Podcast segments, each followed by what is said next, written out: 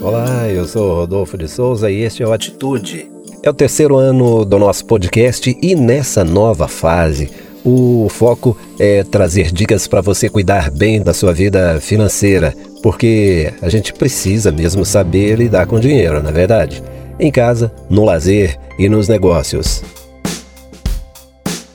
Bom, e já que o assunto é dinheiro, eu resolvi indicar uma série que fala muito da nossa relação com o dinheiro. É lógico, está muito distante da nossa realidade, mas serve para ilustrar.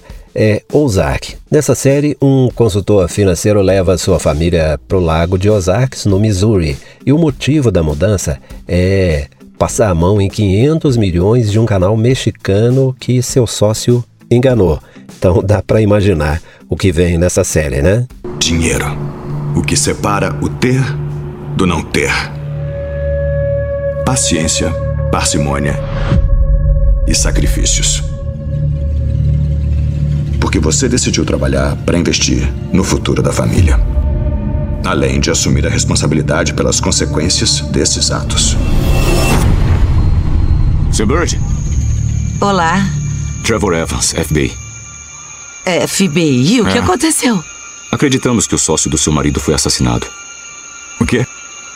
Vamos parar com essa ceninha, pode ser? Mentir, fugir. Vocês não estão cansados? Tomamos uma decisão de mudar com a nossa família para um lugar mais calmo. Mãe, por que a gente tá aqui? O seu pai tá lavando dinheiro para um cartel de drogas mexicano. Dinheiro? Cadê meus 5 milhões de dólares? Alguém vai morrer. Relaxa. Porque eu tenho a sensação de que nós dois sabemos que você estaria melhor morto. Marty! Vamos matar a sua família e acabar com toda essa loucura. Meu Deus, Marty, ele sabia o nome das crianças. Última chance para proteção à testemunha. Mais uma traição, né? Há quanto tempo planeja isso? Você me deixou de lado.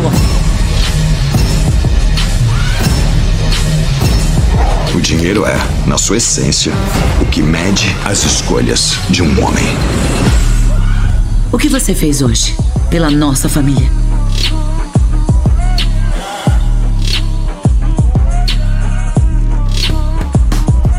Bom, e a partir desse primeiro episódio da terceira temporada, você terá conteúdo novo a cada 15 dias. Inclusive, vai poder dar dicas, fazer perguntas, sugerir temas para a gente falar aqui, desde que o assunto naturalmente seja dinheiro. E passa a fazer parte do Atitude um profissional que eu respeito muito, com o qual tenho várias afinidades.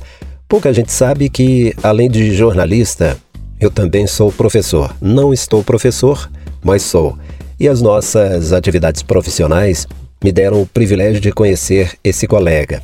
Uma das afinidades entre nós é que tanto o jornalista quanto o professor adoram multiplicar conhecimentos. Eu sou fã dele e a partir de hoje, no Atitude, o economista e professor universitário Marçal Serafim Cândido.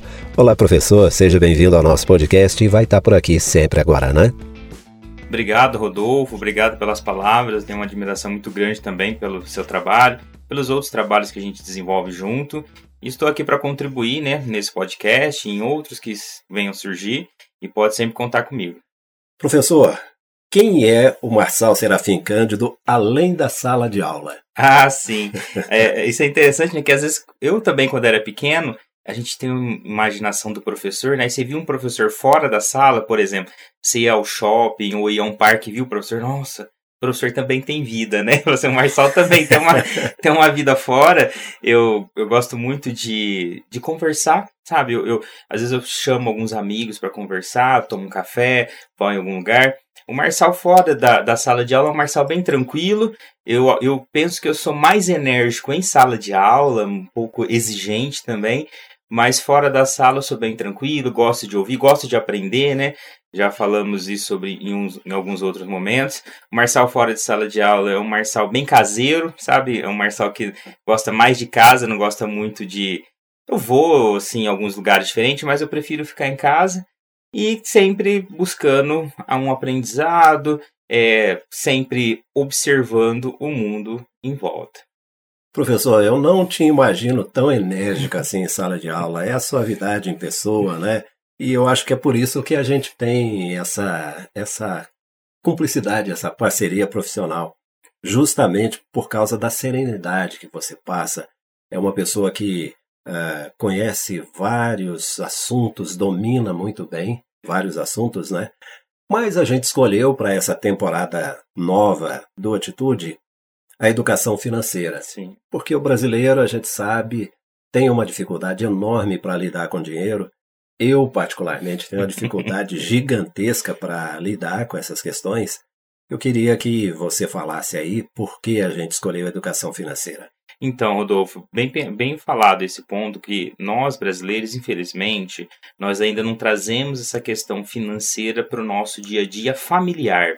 É, eu costumo até lembrar assim que às vezes você está num domingo, almoço de família, lá com os avós, alguma coisa, e aí você vai falar um pouco de dinheiro, de aí fala, não, hoje é domingo, pensa assim não, assim, tem essa mas não, a vida, é, por mais que alguns falem, ah, não, não gosto de pensar em dinheiro, mas a vida, a gente precisa do aspecto financeiro. O dinheiro está no nosso dia a dia. É um tecido do nosso dia a dia. A gente não vive sem ele. Então, para a gente não ficar escravo do dinheiro, vamos aprender a lidar com ele, a trabalhar bem ele. E as famílias, infelizmente, Rodolfo, engraçado, né? Quem mais talvez precisaria são as famílias de baixa renda. Elas deveriam tocar mais nesse assunto. Assim, famílias de alta renda já tem isso naturalmente, e claro, de alta renda não tem tantos apertos financeiros que uma família de baixa renda tem. Então, cada, como uma família de baixa renda, aquela família que vive de salário mínimo, ela ali que deveria mesmo discutir isso, discutir sim no almoço, na janta com os filhos. E, e eu falo, o, o dinheiro, esse trato com o dinheiro no âmbito familiar tem que ser algo bem transparente e aberto. Até para o filho, né, para a criança aprender o que dá e o que não dá para fazer ao longo do tempo e ser transparente. É, deixar claro para os filhos e, no caso, o casal, o marido para a esposa, a esposa para o marido, das possibilidades, para que possam usar o dinheiro de uma maneira que as torne é, mais, vamos dizer, próximas e que não fique ou que cause, e isso tem estudos demonstrando, que o problema financeiro até causa separação de famílias. É, então, é assim, tratar esse aspecto. Bom, professor, antes da gente entrar no assunto mesmo a fundo desse primeiro episódio da nova temporada do Atitude, você é economista, tem especialização, tem mestrado, tem doutorado. Fala um pouquinho sobre essa sua atividade acadêmica e também profissional, porque é consultor também. Né? Sim, né? sim. Assim, é, hoje eu, assim, eu me dedico à Unifal, onde eu dou aula, mas eventualmente sou convidado para dar aulas em outros lugares e também como consultor empresarial, né? É, nessa atividade de consultoria empresarial, lido com diversos tipos de empresas e lido também com empresas familiares que têm um problema de dinheiro da família. Até a oitava série, não tinha nono ano, só tinha até a oitava série. É, eu estudei escola pública, uma escola estadual, fiz muitos amigos, tem até hoje, muito legal lá. Só que era um momento que a escola pública ainda não estava, assim, o nível de qualidade não estava caindo tanto como caiu depois. E aí, no primeiro ano do ensino médio, segundo, terceiro, eu tive a oportunidade de estudar numa escola particular. Meu pai era pedreiro na época, não tinha loja ainda, então foi pago assim, eu tinha um, uma parcela de desconto por ser aluno, tinha uma pequena bolsa lá, ajudar, meu pai pagava a diferença. E lá eu tive professores excelentes, Rodolfo. Tanto é que ano passado agora, o meu professor de literatura naquela época ganhou um prêmio e ganhou o prêmio Jabuti, tá? Excelente. Assim, eu tive o Menal, Tom Braff, e eu tive, e com ele, com outros professores, tinha um professor de química muito bom também, Leandro. Eu, isso é uma coisa, eu lembro todos os meus professores de todas as matérias. Que memória. Isso, né? Muito bom. eu tenho memória muito boa. Eu sei que, sei lá, o Antônio foi outro professor de química, a Renato foi professor de biologia, eu lembro todos. E aí, eu comecei, e como a escola era pequena, 12 alunos só, era uma escola que estava iniciando. Então, no ensino médio, primeiro, segundo, terceiro ano, eu só tinha 12 alunos na minha sala. Era uma escola até num sítio, assim, que foi reconstruída a sede, eu estudei. E lá, só que assim, apesar de estudar, Rodolfo, ainda estava muito indeciso que eu iria estudar. Então, tanto é que eu prestei biologia lá na Federal de Ouro Preto, passei, é, prestei outros vestibulares, só que assim, eu acho que o, o, destino, e eu falo destino e Deus, coloca a gente no caminho certo. Fui fazer economia lá na Federal de Uberlândia. E no curso de economia eu me descobri e junto também com a economia, no primeiro semestre eu tive uma matéria muito boa, chamava Contabilidade e Análise de Balanço. Também lembro o nome do professor, chamava Ajair Forte, era até um nome diferente, chamava Ajair.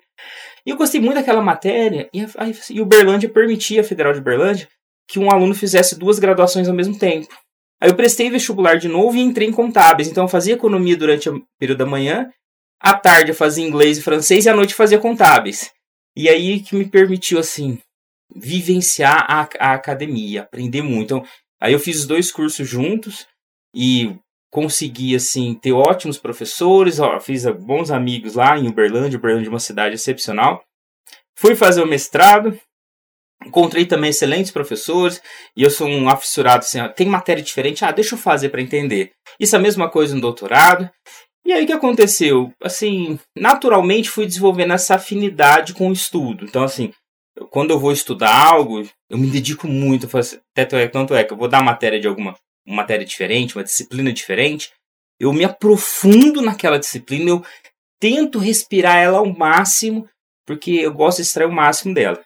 E essa, essa bagagem de estudo me deu com, as condições hoje, Rodolfo, de poder, vamos dizer assim, contribuir com o público, com os meus alunos, né? Eu gosto quando meus alunos aprendem, quando eles vão para frente, quando eles captam um conceito, quando eles formam as ideias deles. E aí hoje eu faço isso com assim uma, um prazer imenso, sabe? Eu falo que se um dia eventualmente eu não estiver mais na academia ou não dando aula mais, eu vou sentir muita falta, sabe? Sim, tanto é que você tá fora hoje, talvez você volte um dia, mas assim, eu vou sentir porque a gente tem, é, e aí, quem estiver ouvindo depois, eu dou uma recomendação. Até às vezes a gente tem escolhas profissionais, né? Carreira, só que carreira eu vou seguir, que escolha? Eu aprendi com o tempo que qualquer escolha de carreira ou profissional que você vai fazer, ela tem que ter três requisitos. O primeiro, você faz, gosta daquilo que faz. Então você faz gostando, aquilo lá te dá prazer. Segundo, você faz muito bem. Por exemplo, eu não sou muito bom, não gosto muito de desenho. Eu faço desenho, mas eu não gosto. Mas certas coisas, igual dar aula, eu adoro. Então, assim, eu faço daquilo que gosto, é o ponto um. É, faço muito bem, melhor que a média. Terceiro, ainda ganha dinheiro com isso. Então, esses três pontos, qualquer escolha profissional tem que observar. E hoje eu gosto, aí veio a consultoria, assim, com o meu aprendizado, falei, poxa, sei coisas que eu posso contribuir com empresas, às vezes com o poder público, né? Já fui dar alguns treinamentos em, setor público e isso tem me feito muito bem, sabe? Esse aqui, né? Nós estamos compartilhando aqui no podcast, então assim posso contribuir se eu puder contribuir. Gosto de desafios, assim, eu sempre falo, o que me move é problemas. Nossa, tem um problema, igual um problema na empresa. Nossa, tem um problema ali, ótimo, adoro. Aí eu vou lá, entendo, estudo aquele problema e entrego uma proposta de solução. Bom, pessoal, Deu para perceber, né? Ele lida com valores, com números, mas fala com uma paixão incrível. Isso aí é envolvente. E esse é o homem que vai estar do nosso lado aí durante essa temporada do podcast Atitude. Bom, professor Marçal, na prática, o que é educação financeira? E aí eu queria fazer o seguinte: vamos propor um primeiro desafio para o nosso ouvinte pagar IPVA, IPTU e outras despesas do começo do ano à vista ou a prazo? Então, esse é o primeiro ponto, Rodolfo. Os descontos dados hoje nesses tributos que tem no começo do ano, nesses impostos, IPVA, IPTU, você não. É, é uma conta que a gente faz assim quando tem desconto. Se eu não pagar com desconto, ou se eu pagar parcelado, vou ter um valor.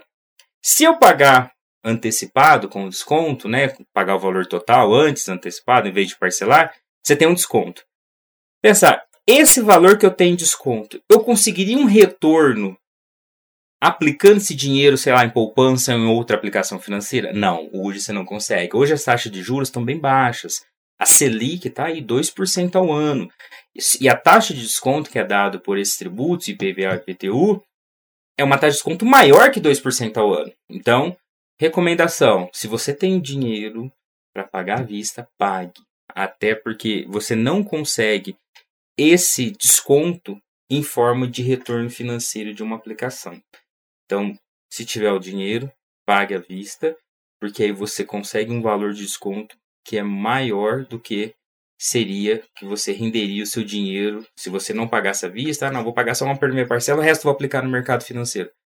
Uma poupança, sei lá o que você não consegue um retorno igual ao desconto que é dado.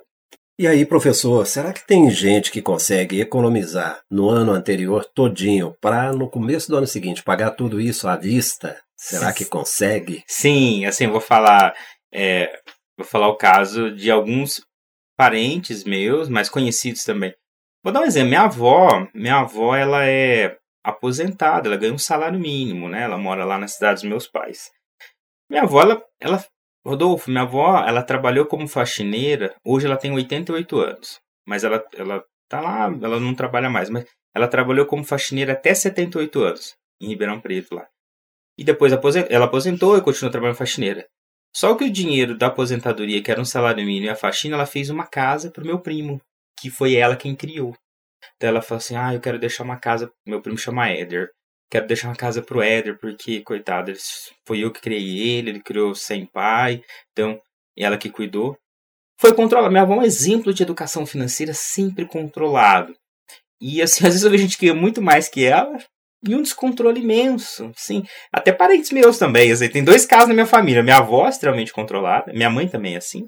E tem outros parentes que sempre está endividado, sempre está devendo, cheque especial, cartão de crédito. Então, assim, a educação financeira é isso, é você se programar.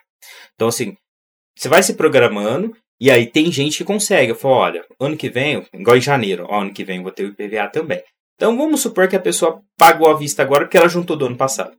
Mês de fevereiro já começa a juntar. Ah, o IPVA meu do ano que vem vai ser, se esse ano foi uns 800, ano que vem vai cair um pouquinho 700. Ah, então tem que guardar 70 reais por mês para conseguir pagar lá. Mesma coisa uma casa. A gente às vezes planeja em reformas de casa. Uma casa, ela com o tempo ela vai deteriorando, né? A pintura vai ficando ruim, vai precisando fazer uma manutenção. Então você tem pensando em pensar assim, ó, cada 5 anos eu vou fazer uma manutenção boa na casa. Então eu vou guardar 100, 150 reais por mês para daqui cinco anos, guarda lá numa conta separadinha, daqui cinco anos eu vou fazer uma reforma. Para na hora que fazer a reforma não se endividar. Porque às vezes você faz uma reforma e, e reforma é sempre assim, né? Você começa a fazer, você faz um orçamento lá de uma reforma de uns 8, 10 mil, ela fica 20, 30. Então assim, já vou fazer uma reforma daqui cinco anos, e é assim, se programa, ó, vou trocar meu automóvel daqui uns quatro anos. Ou então assim, tem que se programar. A educação financeira envolve isso, você se antecipar oportunidades. De, nossa, eu tenho oportunidade de daqui um tempo fazer uma viagem, porque eu vou ter umas férias acumuladas. Então, como eu vou antecipar agora? Vou pagando lá um, 80 reais por mês. Hoje tem ótimos pacotes. Você vai para o Nordeste, paga 800 reais por pessoa. Se você pagar 80 reais por mês, se antecipar, para não ficar endividado lá na frente. Só que a pessoa não pode ser ansiosa, né? Não, não. Não pode querer o resultado assim de uma hora para outra. Não, isso que na educação financeira tem que ser trabalhado. Tem pessoas com ansiedade elevada, que quer aquele bem na hora, né? Aquele, aquele produto, seja um, um, um vestuário, seja até mesmo sair à noite, né? Às vezes você fala assim, nossa, final de semana, meus colegas estão saindo. Ah, eu vou sair. Você tá, às vezes está sem dinheiro, que pagou algumas coisas. Ah, não, passa no cartão mês que vem eu vejo isso aí. Então, assim, essa ansiedade tem que ser controlada. É, é um trabalho, assim, e aí, Rodolfo, até estou lendo um livro até que eu recomendo para o ouvinte, chama A Sabedoria dos Estoicos, que tinham, estoicos são uma filosofia lá é, dos gregos, que é assim, olha, viva consigo mesmo e bem, independente do mundo exterior. Então, viva consigo bem é o que? Você não ficar ansioso com querer outras coisas. Viva consigo bem e aí no momento certo você desfruta. Só que, especialmente jovens, né, são muito ansiosos hoje em dia, eles querem imediato e assim vai. Não, viva consigo bem. Aí você, porque se você não estiver bem e você se endividar, você vai ficar pior ainda, porque se endividar, quem tem dívidas, assim, nossa, ele já acorda preocupado. Nossa, hoje eu tenho uma, aquela conta que tá nossa, meu saldo bancário está negativo. Então, assim, isso até perde qualidade de vida. Então, controlar a ansiedade, se programar, fazer um planejamento, porque se você fizer o planejamento, você vai ver que você não vai deixar de fazer as coisas. Você só vai controlar o momento que você vai fazer. Outra coisa que eu estava pensando aqui enquanto você explicava, professor Marçal. Tudo bem, a pessoa tem que controlar a ansiedade, mas nós vivemos um sistema bem, bem complicado, né? que é um convite ao endividamento o tempo todo. Né? Tem muita facilidade de crédito. Sim. Aí o sujeito não consegue pagar, a instituição vem e oferece, ó, vamos renegociar, a gente se você ia pagar em 12 vezes, você vai me pagar em 48 vezes, e a Sim. parcelinha pequenininha. Quando o sujeito soma aquilo, ele vê que levou um tombo, né? Sim, é, é até interessante você falar isso, Rodolfo, porque exatamente neste semestre eu estou lecionando uma disciplina na faculdade, que é uma disciplina que eu nunca lecionei na Unifal, eu sempre li sobre o assunto, às vezes dava uma consultoria nessa área, que é uma disciplina chamada Comportamento do Consumidor. Então, estou lecionando essa disciplina esse semestre. Como entender o comportamento? Qual que é o tipo de tomada de decisão de consumo, né? Tem decisão de consumo que é racional, tem uma que é emotiva. E aí, até algumas empresas perceberam, inclusive bancos perceberam isso. Um banco aí fez uma propaganda há um tempo, falou, o crédito, assim, é, crédito responsável, né? O banco pensando nisso. Então você tem um ambiente que fica toda hora te bombardeando com compre, compre, faça financiamento, passe cartão. e Se a gente vê isso, é, são várias empresas. Tem algumas empresas que acordaram e falaram assim: não, ó, eu vou te oferecer, mas eu também te alerto. Você tem uma parcela aqui ou terá um, um financiamento. Só que eu penso também o seguinte, Rodolfo. Nós, né, somos, e aí quem tem decisão de consumo, geralmente é adulto. Adulto tem que saber se cuidar. Então, assim, é, às vezes a gente joga às vezes problema na empresa, mas a empresa está fazendo o papel dela, ela quer vender, porque a empresa precisa pagar funcionários, a empresa precisa pagar suas contas, ela quer vender. Cabe ao indivíduo ele se controlar. Nossa, eu preciso disso mesmo. O que isso vai me ajudar? Tem uma regrinha, né? Tem até um psicólogo que eu adoro muito, Cialdini, ele coloca assim uma regrinha. Quando você for comprar uma coisa, a gente tem uma regra dos 30 segundos. Para 30 segundos e se pergunte nesses 30 segundos, eu realmente preciso daquilo? É, são 30 segundos que pode mudar muito das suas decisões no dia a dia. Fala, não vou comprar tal. Para 30, vou preciso mesmo. Tá? Verdade. De repente, 30 segundos que livram a pessoa de 30 de, meses de, de prestação. parcelas, exatamente. Professor Marçal, então, antes da gente encerrar esse primeiro episódio da nova temporada do Atitude, vou fazer uma pergunta aqui que está me incomodando desde o começo. Sim. É errado a pessoa acordar logo pela manhã e pensar assim: poxa, quero ver quanto eu vou ganhar hoje, o que, que eu vou fazer para ganhar hoje? Não, Rodolfo, não é errado. Assim, é, talvez isso a gente pense, como eu falei, na nossa cultura latina, nós ainda não temos enraigado essa questão, poxa, de fazer dinheiro. Mas aí eu vou dar um exemplo, né? É, meu pai, desde mais ou menos 80 e, 81, que ele não tem carteira assinada mais. Então, esses dias que eu tava juntando lá, porque vai fazer 65 anos esse ano, para ver o negócio da aposentadoria. Desde 81, meu pai tem carteira assinada. Sempre trabalhou como autônomo, pedreiro, depois montou a loja. Então, é normal do, do, do pequeno comerciante do autônomo, nossa, eu preciso, porque eu tenho conta para pagar. Então, quanto que, eu vou, quanto que eu preciso vender hoje? De repente, se ele resolve na manhã, vou fazer uma promoção hoje, quem sabe eu vendo mais. Feirante é assim. Não é errado. Até porque ganhar dinheiro, ou você procurar formas de ganhar dinheiro, de claro, de maneira honesta, se você procurar forma, você concorda que você está melhorando o ambiente à sua volta? Se você descobre uma maneira de vender um produto mais barato ou um serviço mais barato, quem ganha não é só você, mas é o consumidor também. Isso é uma das maravilhas do nosso mundo, que é o seguinte: as pessoas livres criando produto ou serviço de, sem prejudicar o outro de maneira honesta, ela está tornando um produto mais barato, mais acessível. Então, quando você acorda de manhã, né? Poxa, quanto que eu tenho que ganhar hoje? Vamos pegar um caso de motorista de Uber. Ele vai pensar, pô, então hoje eu tenho que trabalhar melhor, tenho que trabalhar legalzinho, tenho que ganhar uns 5 estrelas lá de quem vai me avaliar, e assim vai. Então isso é importante, a, pessoa ter, porque até por ela falar assim, nossa, quanto que eu tenho que ganhar hoje? Dá uma motivação para ela. Porque eu falo o seguinte, né? Às vezes o empregado, o funcionário, às vezes ele acorda hoje e fala, ah, vou trabalhar porque eu tenho que trabalhar. Pô, mas o que você vai contribuir? Qual, o que, que te motiva lá naquele trabalho? Uma das coisas que motiva o autônomo, o empresário, o microempresário, assim, pô, minha motivação é, se eu trabalhar mais, eu posso ganhar mais. E se eu ganhar mais, pô, junto esse pouquinho a mais que eu ganho todo dia, é uma viagem final do ano que eu vou ficar lá um, uma semana viajando pelo Nordeste. Isso que é uma você tem que criar uma motivação para sua vida. O que, que, que me motiva? O que, que me faz motivar a trabalhar mais, a ganhar melhor? melhor? Claro, para ter uma vida melhor, mais conforto para você, para sua família, assim vai. Trabalhar bastante durante o ano para, de repente, no final do ano, poder fazer uma viagem bem gostosa. Exatamente. Né? Bom, esse é o Atitude. E a nossa proposta é que você viva em paz com o dinheiro. Exato. Não é isso, professor? Exatamente. E aí a gente vai chegando ao final desse primeiro episódio, mas daqui a 15 dias tem outro, não é?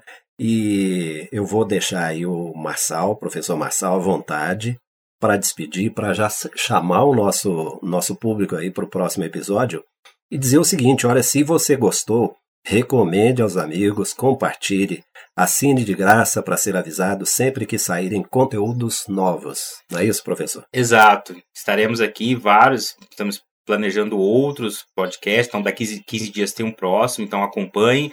E para finalizar esse assunto de hoje, né? Lide bem com o dinheiro, para o dinheiro não te dominar, mas você coordená-lo para conduzir uma vida mais tranquila, na família, com você mesmo, para ter planos, para ter condições de ter umas férias legais, de viver uma vida calma. E não perca os nossos próximos podcasts. Bacana. Bom, professor, até o próximo. Daqui a 15 dias tem episódio novo. Um abraço para nossa audiência.